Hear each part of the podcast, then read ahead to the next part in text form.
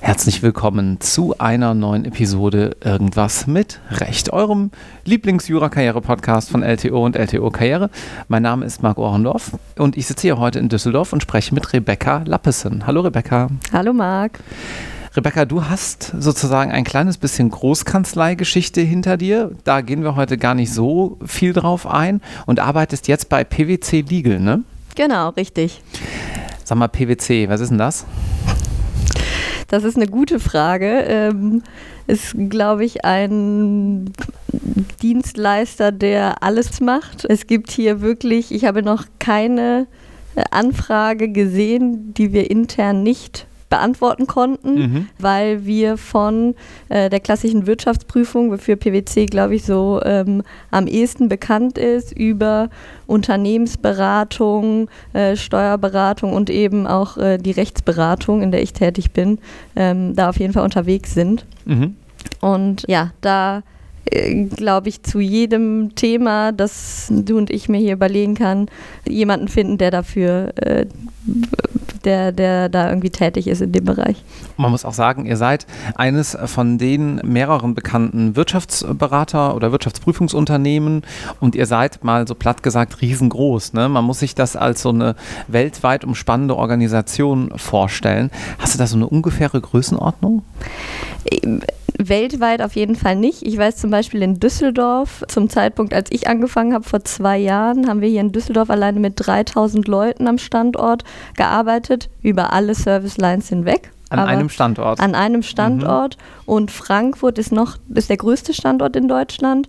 Und ähm, ja, lass mich nicht lügen, aber ähm, auf jeden Fall gibt es in Deutschland über 11.000 Mitarbeiter und Mitarbeiterinnen bei PwC. Das erklärt auf jeden Fall, warum vorhin am Empfang, wir machen diese Aufnahme vor Ort, so viel darf man verraten, erstmal äh, der Name der Kontaktperson auch nachgeschlagen werden musste, weil man kennt sich halt nicht so unbedingt ähm, direkt mit jedem. Ne? Das stimmt. Und äh, ich meine, du, du hast es ja auch gesehen, das ist jetzt auch kein Gebäude, was besonders übersichtlich ist, äh, sehr versteckt hier alles, lange Gänge. Ähm, äh, wird sich ändern in naher Zukunft, weil wir im Januar 2023 umziehen in ein anderes Gebäude, was da, glaube ich, auch ein bisschen freundlicher ist. Aber ja, hier muss man sich zurechtfinden, nicht nur im Unternehmen, sondern eben auch in dem sehr, sehr großen Gebäude. Mhm. Wir haben im Vorgespräch eben so ein bisschen darüber gesprochen, wie eigentlich dieser Podcast zustande kam. Und äh, wie Stammhörerinnen natürlich wissen, hat Frau Professor Dauner-Lieb in Köln da einen ganz großen Anteil dran. Und du sagtest, ach, ich habe auch in Köln studiert, bei der hatte ich irgendwie im ersten Semester eine Vorlesung. Wie ging es denn danach weiter für dich? Also Studium und dann? Mhm. Ich habe, äh, muss ich vielleicht einen Ticken zurückgehen, um das äh, zu erklären. Ich wollte immer Journalistin werden früher habe immer ganz viel geschrieben, habe meine Praktika auch in der Schule so ausgelegt, ähm, dass ich, äh, dass, dass es eher Richtung Journalismus geht und habe mich gefragt, wie werde ich das denn? Mhm. Dann gab es so diese klassischen privaten Journalismus-Universitäten, da haben aber alle so die äh, in dem Bereich, die ich kannte, ähm, von abgeraten und haben gesagt, studier was Vernünftiges äh, und komm dann quasi als Quereinsteiger zurück. Und dann habe ich gedacht, hm, was machst du denn? Ja, irgendwie BWL hat mich jetzt nicht so überzeugt. Geschichte hatte ich dann noch überlegt, aber hat mich dann auch am Ende des Tages nicht abgeholt. Und bei uns liegt Jura so ein ganz klein bisschen in der Familie. Also meine Mama und mein Großonkel, ähm, die sind Juristen, beziehungsweise mein Großonkel Jurist gewesen. Und ähm, hab, ich habe immer gesagt, ich will das auf gar keinen Fall machen, aber bin, habe dann doch mich eingeschrieben und dann, dann angefangen, habe dann studiert und habe mich total für Strafrecht interessiert, hatte auch Kriminologie als Schwerpunkt. Für mich war klar, ich werde irgendwie Strafverteidigerin und habe dann mein erstes Examen gemacht und hatte ehrlich gesagt, mm, ja, gar keine, hatte ich dir ja eben auch schon kurz äh, erzählt, gar nicht so die Vorstellung, was gibt es überhaupt in der Juristenwelt, außer so diese klassischen Richter, Staatsanwalt, Strafverteidiger, weil ich natürlich da auch irgendwie äh, meinen Interessenschwerpunkt hatte. Und ja, habe dann nach dem ersten Examen gedacht, jetzt möchte ich ein bisschen Geld verdienen, bevor das Referendariat losgeht. Habe mich dann relativ breit in Düsseldorf beworben bei den einschlägigen Kanzleien und bin dann damals bei der Kanzlei, bei der ich dann anschließend auch angefangen habe zu arbeiten, äh, gelandet und ja, wusste überhaupt nicht, was ist eigentlich Corporate MA. In dem Bereich habe ich auch damals angefangen und habe da aber erstmal mit angefangen und habe sehr, sehr schnell gemerkt, dass mir das schon sehr viel Spaß macht. Habe dann noch ein bisschen irgendwie meinen Weg da gefunden während des Referendariats. Habe halt, wie gesagt, angefangen so im Umstrukturierung von Unternehmen, ähm, insbesondere in der Versicherungsbranche mhm. mit meiner Partnerin damals.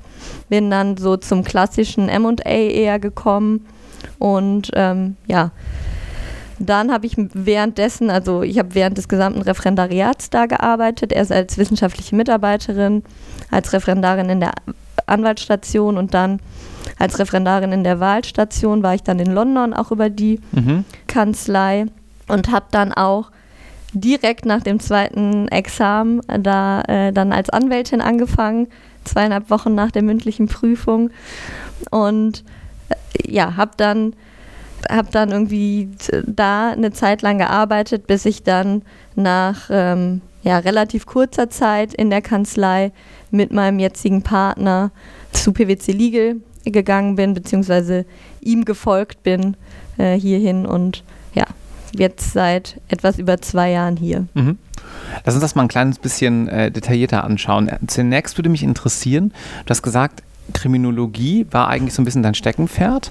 Und dann hast du dich irgendwie mit Handelsrecht bzw. mit äh, Umstrukturierung von Unternehmen beschäftigt. HGB hast du so mal am Rande gehört, bist du schnell reingewachsen, das ganze gesellschaftsrechtliche ähm, dahinter. Was sind da vielleicht ähnliche Denkstrukturen oder ähnliche Trigger für dich persönlich gewesen, dass du sagst, hm, das ist auch interessant oder das erkenne ich da vielleicht sogar wieder, aber in einem ganz anderen Gewand. Denn diese beiden Rechtsgebiete sind ja schon sehr, sehr weit voneinander entfernt.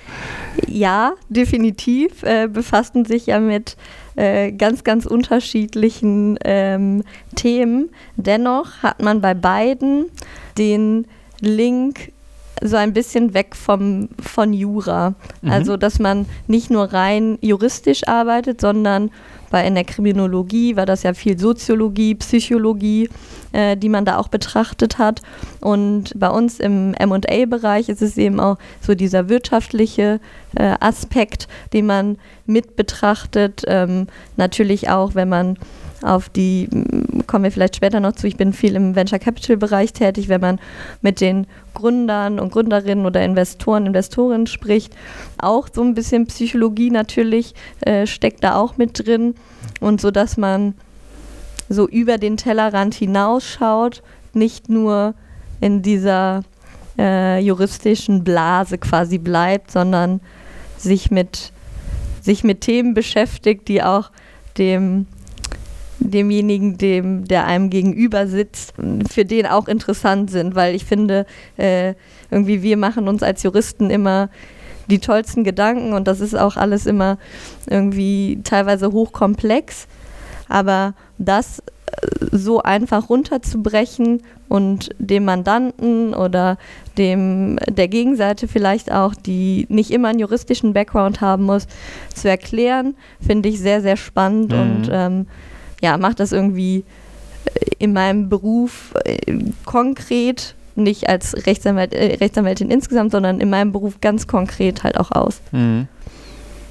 Ist das dann auch ein bisschen vielleicht ein Unterschied äh, von PwC zu einer klassischen Großkanzlei, je nachdem, was man in der Großkanzlei macht, aber dass ihr hier dann doch noch teamübergreifender, ähm, noch, ich will jetzt den Kollegen nichts unterstellen, vielleicht jedenfalls subjektiv manchmal näher dran am Leben seid? Ist das so das, was du gerade sagen möchtest? Ja, genau. Ich glaube, das ist so die, der, oder ein großer Unterschied, den ich kennengelernt äh, habe im Vergleich zur Großkanzlei hier, dass man hier interdisziplinär mit den Kollegen halt zusammenarbeitet. Mhm. Also dass man mit den Steuerkollegen zusammenarbeitet, dass man mit den MA-Beratern hier äh, bei PwC zusammenarbeitet, mit den Kollegen, die die Financial Due Diligence machen äh, und äh, oder im Zweifel für auf Venture Capital Ebene irgendwie beim Business Modeling äh, unterstützen und das Pitch Deck irgendwie damit erstellen und so hat man immer diese Verbindung,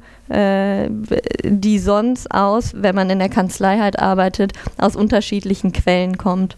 Also sonst gibt es halt in einer klassischen Transaktion einen steuerlichen Berater, einen rechtlichen Berater, einen Transaction Service Berater und die Zusammenarbeit hat man, äh, würde ich sagen, aus meiner Erfahrung nicht so sehr in der Kanzlei, weil es natürlich immer noch mal jemand, man arbeitet zwar für denselben Mandanten, aber es ist immer noch mal ein anderes Unternehmen und man mhm. muss immer noch mal aktiver auf jemanden Dritten zugehen, anstatt dass man hier kurz ähm, sagt, Kollege XY, äh, wie ist das jetzt hier eigentlich mit der ähm, Strukturierung der Transaktion, wie ist das aus steuerlichen äh, Gesichtspunkten, was müssen wir da beachten, die die Übersetzung geht, glaube ich, viel, viel schneller. Also mhm. man macht sich gemeinsam Gedanken und nicht jeder für sich.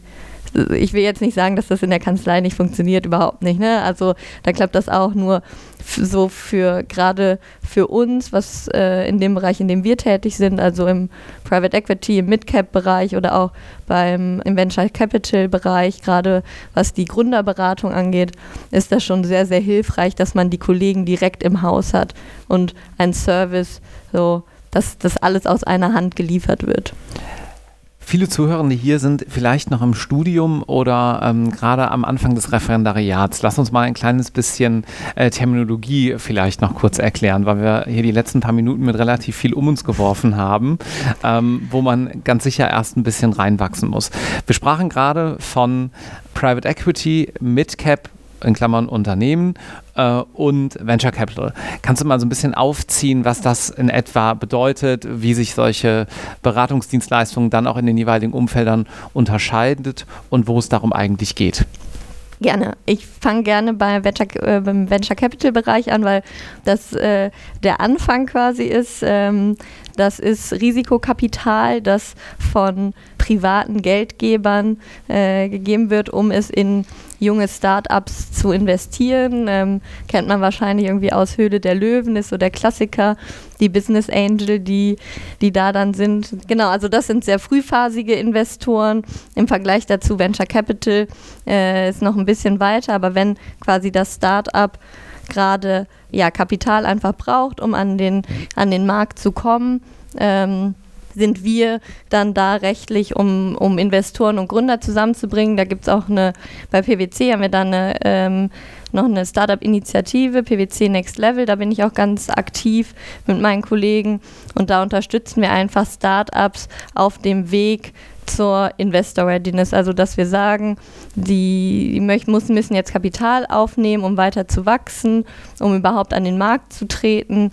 Dafür sind wir dann da und äh, beraten die bei Finanzierungsrunden, ähm, Mitarbeiterbeteiligung und, und so weiter. Und das ist quasi, äh, wenn man sich so einen Unternehmenszyklus anschaut, äh, gibt es am Anfang die Gründung und wir sagen immer, wir beraten von der Gründung bis zum Exit, also den kompletten Prozess durch und haben quasi frühphasig am Anfang, bevor es irgendwie wirklich Gewinn macht, das Unternehmen, investieren halt die Venture Capital Investoren in der Hoffnung, dass sich das Unternehmen äh, Weltklasse entwickelt und die einen besonders äh, guten Outcome am Ende haben und äh, dann etwas weiter gedacht, wenn das Unternehmen schon quasi über den Break-Even drüber ist, also wenn das Unternehmen Gewinn schon macht, am Markt ist, sich etabliert hat, oft dann bei uns halt in, in mittelständische Unternehmen gibt es sogenannte Private Equity Investoren. Das ist auch, ähm, sind auch private Investoren, die dahinter stecken, die oft dann im Vergleich zum Venture Capital aber auch noch Fremdkapital aufnehmen, die eben auch in Unternehmen investieren die in einer Form strukturieren, etwas profitabler machen, auch mit dem Ziel, diese nach einer gewissen Zeit, drei bis sieben Jahre ungefähr, weiter, also die Beteiligung dann wieder zu veräußern. Also auf gut Deutsch, der Investor am Anfang, der buttert eigenes Geld rein, kriegt dafür Unternehmensanteile, weil er will natürlich auch irgendwas dafür bekommen. Im Worst Case sind die null wert, im Best Case werden die äh, sehr, sehr wertvoll werden genau. und es hat sich richtig gelohnt.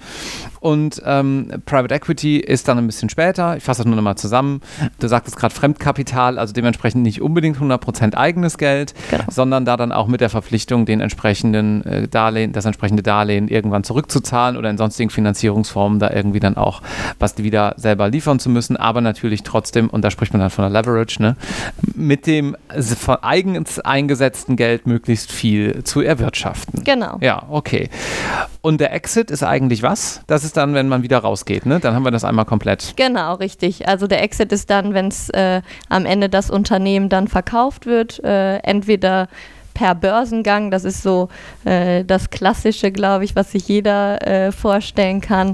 Oder es kann natürlich auch sein, dass man das Unternehmen einfach an einen strategischen Investor, also auch einen am Markt tätigen Unternehmen verkauft oder halt wieder an einen Finanzinvestor, eben dann wieder Private Equity Fonds. Mhm. Gibt es da ein Projekt oder ein Mandat, was irgendwo dein besonderes Highlight war, wo du drüber sprechen kannst?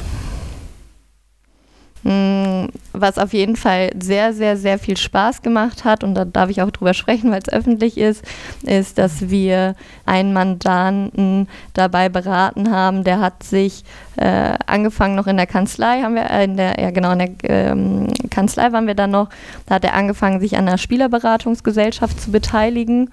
Und ähm, ja, ich bei als alter Fußballfan schlägt das Herz dann ja doch ein bisschen höher. Welcher Verein? Äh, Borussia Mönchengladbach. Okay.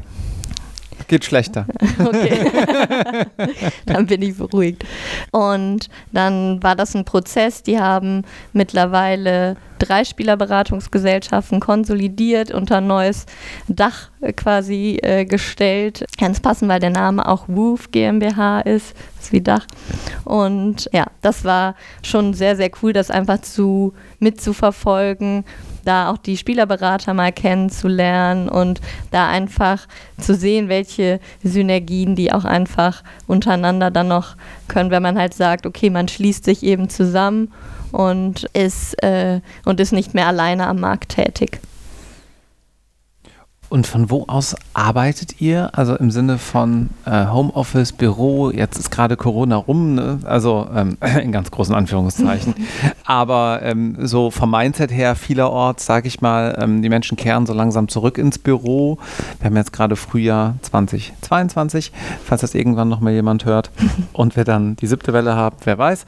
Also auf gut Deutsch, worauf ich hinaus will, ist, wie arbeitet man bei euch? Ist es Homeoffice? Ist es Office? Äh, seid ihr viel bei Mandanten vielleicht auch unterwegs? Wie schaut es aus? Ja, gute Frage, glaube ich, vor allen Dingen, was PwC angeht, weil so das Klassische, was man vom PwC, glaube ich, kennt, ist äh, entweder Unternehmensberatung oder Wirtschaftsprüfung, die ja fast ausschließlich bei Mandanten immer sind. Das ist bei uns nicht so. Also äh, mit Ausnahme von Notarterminen oder Verhandlungsterminen haben wir einen klassischen Bürojob, genau wie in der Kanzlei eben auch. Und äh, das ist eine sehr gute Frage, weil sich, glaube ich, jetzt irgendwie das zeigen wird, wie sich das entwickelt.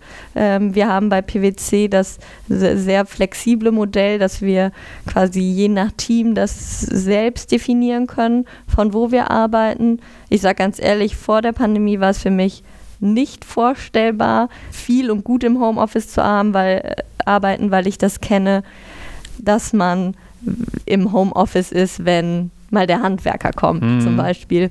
Mittlerweile ist es ganz, ganz anders. Ich würde sagen, ich bin, wir sind vom Team aus sehr viel im Büro. Ich würde sagen, ich bin circa drei Tage die Woche im Büro und kann mittlerweile auch wieder im Büro sehr gut arbeiten, aber es gab tatsächlich so eine Übergangszeit, in der ich gemerkt habe, wie gut ich zu Hause arbeiten konnte und wie viel Ablenkung es im Büro eigentlich gibt. Also genau das Umgekehrte, was, was ich ursprünglich dachte, weil ne, dann hat man mal die Kollegen wieder gesehen und dann hat man sich halt irgendwie lange verquatscht. Das ist jetzt mittlerweile nicht mehr so, weil wir da auch so einen Alltag wieder haben. Aber ich glaube, es wird auch weiterhin so sein, dass wir teilweise und vor allen Dingen ich auch, weil ich auch einen Hund habe, es bietet sich halt dann total an, auch aus dem Homeoffice arbeite. Und ich muss auch sagen, ich glaube, wenn man die räumlichen Möglichkeiten zu Hause hat und sich darauf einlässt, funktioniert das auch sehr, sehr gut, weil alles, was ich so, äh, wenn ich zum Beispiel einen Vertrag entwerfe und viel irgendwie einfach nur denken muss und, und für mich arbeite, so die konzentrierte Einzelarbeit, funktioniert wahnsinnig gut von zu Hause. Mhm. Und würde ich halt sagen, besser als im Büro, weil das steht halt keiner in der Tür und möchte mal kurz irgendwie äh, mal fünf Minuten quatschen oder hat eine Frage oder sonst irgendwie was. Spannend ist, dass du gerade mehr oder weniger beiläufig gesagt hast, nee, wir sind schon wieder ganz viel im Büro, nämlich drei Tage die Woche. Stell dir das mal vor drei Jahren vor. ja. ja. Also da ist einfach ein wahnsinniger äh, Shift äh, gerade zu beobachten. Ich glaube in der absoluten Breite. Meine persönliche Ansicht ist, dass diese Flexibilität, die du gerade beschrieben hast, da One-on-One -on -one mit dem Vertrag jetzt äh, das Ding runterballern, vielleicht besser zu Hause geht, aber dafür kreative Arbeit, Teamwork natürlich dann doch, obwohl die Technik gut ist, im Büro vielleicht besser funktioniert. Ne? Ja, definitiv. Also das sehe ich auch so, dass man dieses Zusammenarbeit, man hat sich, glaube ich, mittlerweile auch daran gewöhnt, dass via Teams oder Zoom oder Meet oder wie die Programme alle heißen, auch zu machen.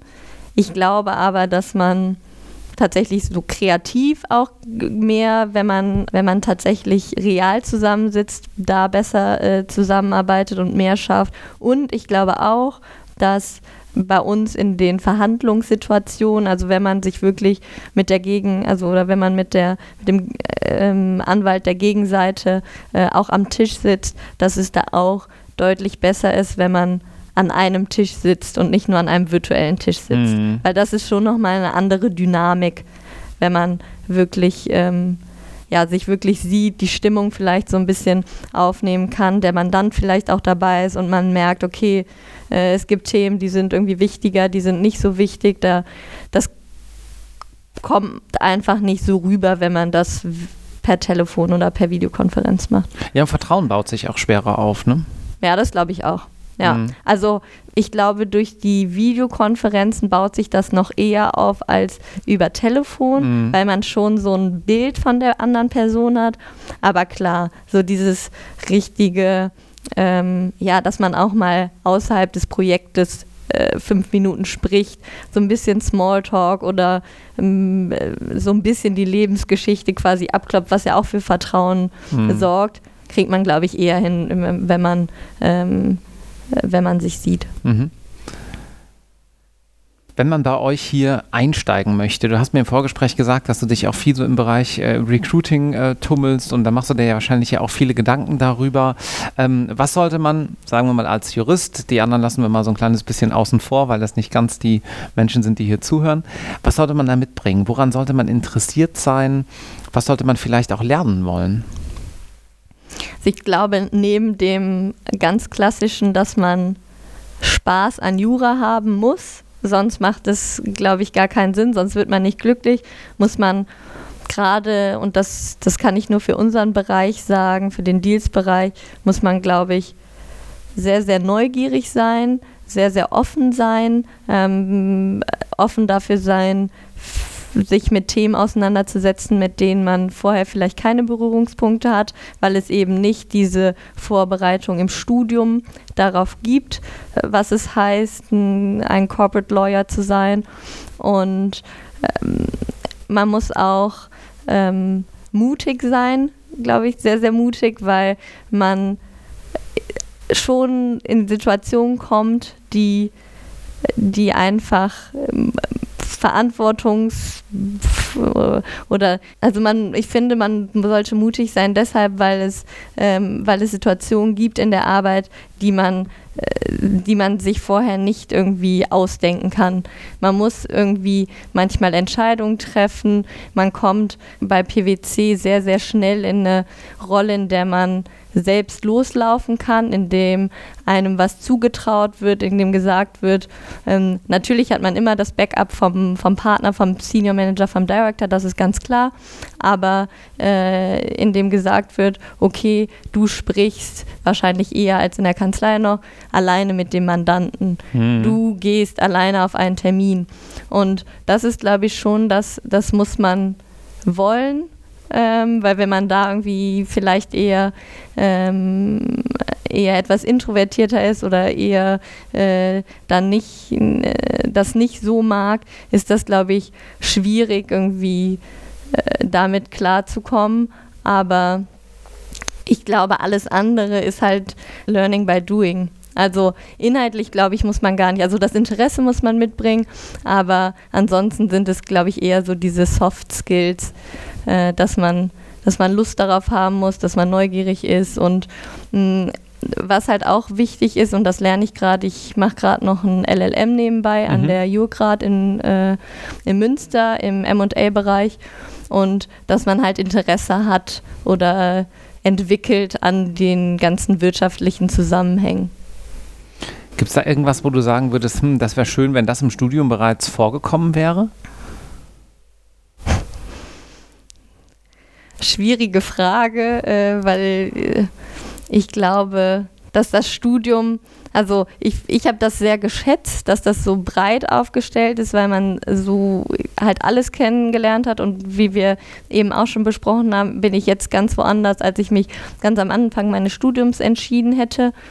Und äh, deshalb, ich glaube, wenn man halt diesen, äh, diesen Link zum Wirtschaftlichen verpflichtend hat. Also ich meine, ich weiß, es gibt halt Unternehmensrecht ja auch als Schwerpunkt und da ist das sicherlich auch, ich habe mich da äh, während des Studiums nicht so mit beschäftigt, aber da gibt es sicherlich auch irgendwie den ein oder andere, die ein oder andere Verbindung zu BWL, aber dass man vielleicht schon äh, von vornherein so ein bisschen mehr wirtschaftliches Verständnis hat weil das hatte ich überhaupt nicht am Anfang. Muss man natürlich auch sagen, ich habe mich da auch während des Studiums hm, einfach auch nicht so sehr für äh, interessiert.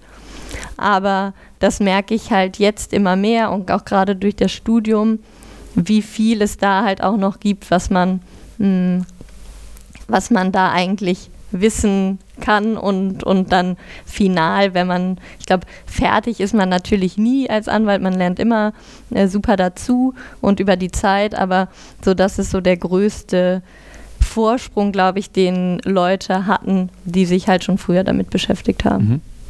Und abschließend, ähm, weil das immer wieder kommt, wenn ich das nicht frage, ich muss diese Frage deswegen einfach immer stellen, welche Noten muss man mitbringen, wenn man sich bei euch bewerben will? Gute Frage. Tatsächlich ist es, äh, glaube ich, etwas teamabhängig. Ich glaube, wenn beide Examina im befriedigenden Bereich sind, ist das schon eine gute Voraussetzung. Mhm. Aber was wir immer sehr, sehr schätzen bei uns im Team, aber das weiß ich auch von anderen Teams, wenn man die Kandidaten, die Bewerber schon vorher kennt. Also äh, es ist immer schön, wenn man mal irgendwie hier als Referendar war in der Anwaltsstation, in der Wahlstation. Wir haben eine Kollegin, die hat letztes Jahr bei uns angefangen, die war in der Wahlstation und ähm, oder mal als wissenschaftlicher Mitarbeiter hier gearbeitet hat. Das ist immer sehr, sehr gut, weil das ist das, was es ausmacht, weil es muss irgendwie menschlich passen und äh, man muss auch von der Arbeitsweise zusammenpassen und das lernt man einfach dann in dem Moment, wenn man zusammenarbeitet und das ist ja trotzdem immer von beiden Seiten. Ne? Also es ist ja nicht nur, dass wir sagen, oh, wir wollen jetzt aber irgendwie den Bewerber, die Bewerberin haben mit den Top-Noten, ähm, und äh, wahrscheinlich arbeitet sie auch noch ganz toll. Es ist ja auch umgekehrt. Es ist ne, gerade irgendwie auch ein schwerer Markt insgesamt. Wir bewerben uns ja auch für die Bewerber. Und da freuen wir uns, wenn wir im Alltag äh, ein Bild von uns abgeben, also oder die, die Kandidatinnen, Kandidatinnen sich ein Bild von uns machen können im Alltag, wie es in der, im alltäglichen Arbeitsleben ist. Vielen Dank, Rebecca. Ich glaube, du hast ein ganz schönes Bild hier gezeichnet, äh, wie es jedenfalls in einer halben Stunde möglich ist, äh, so im Alltag bei euch ist. Und ähm, ja, vielen Dank. Danke dir. Tschüss. Ciao.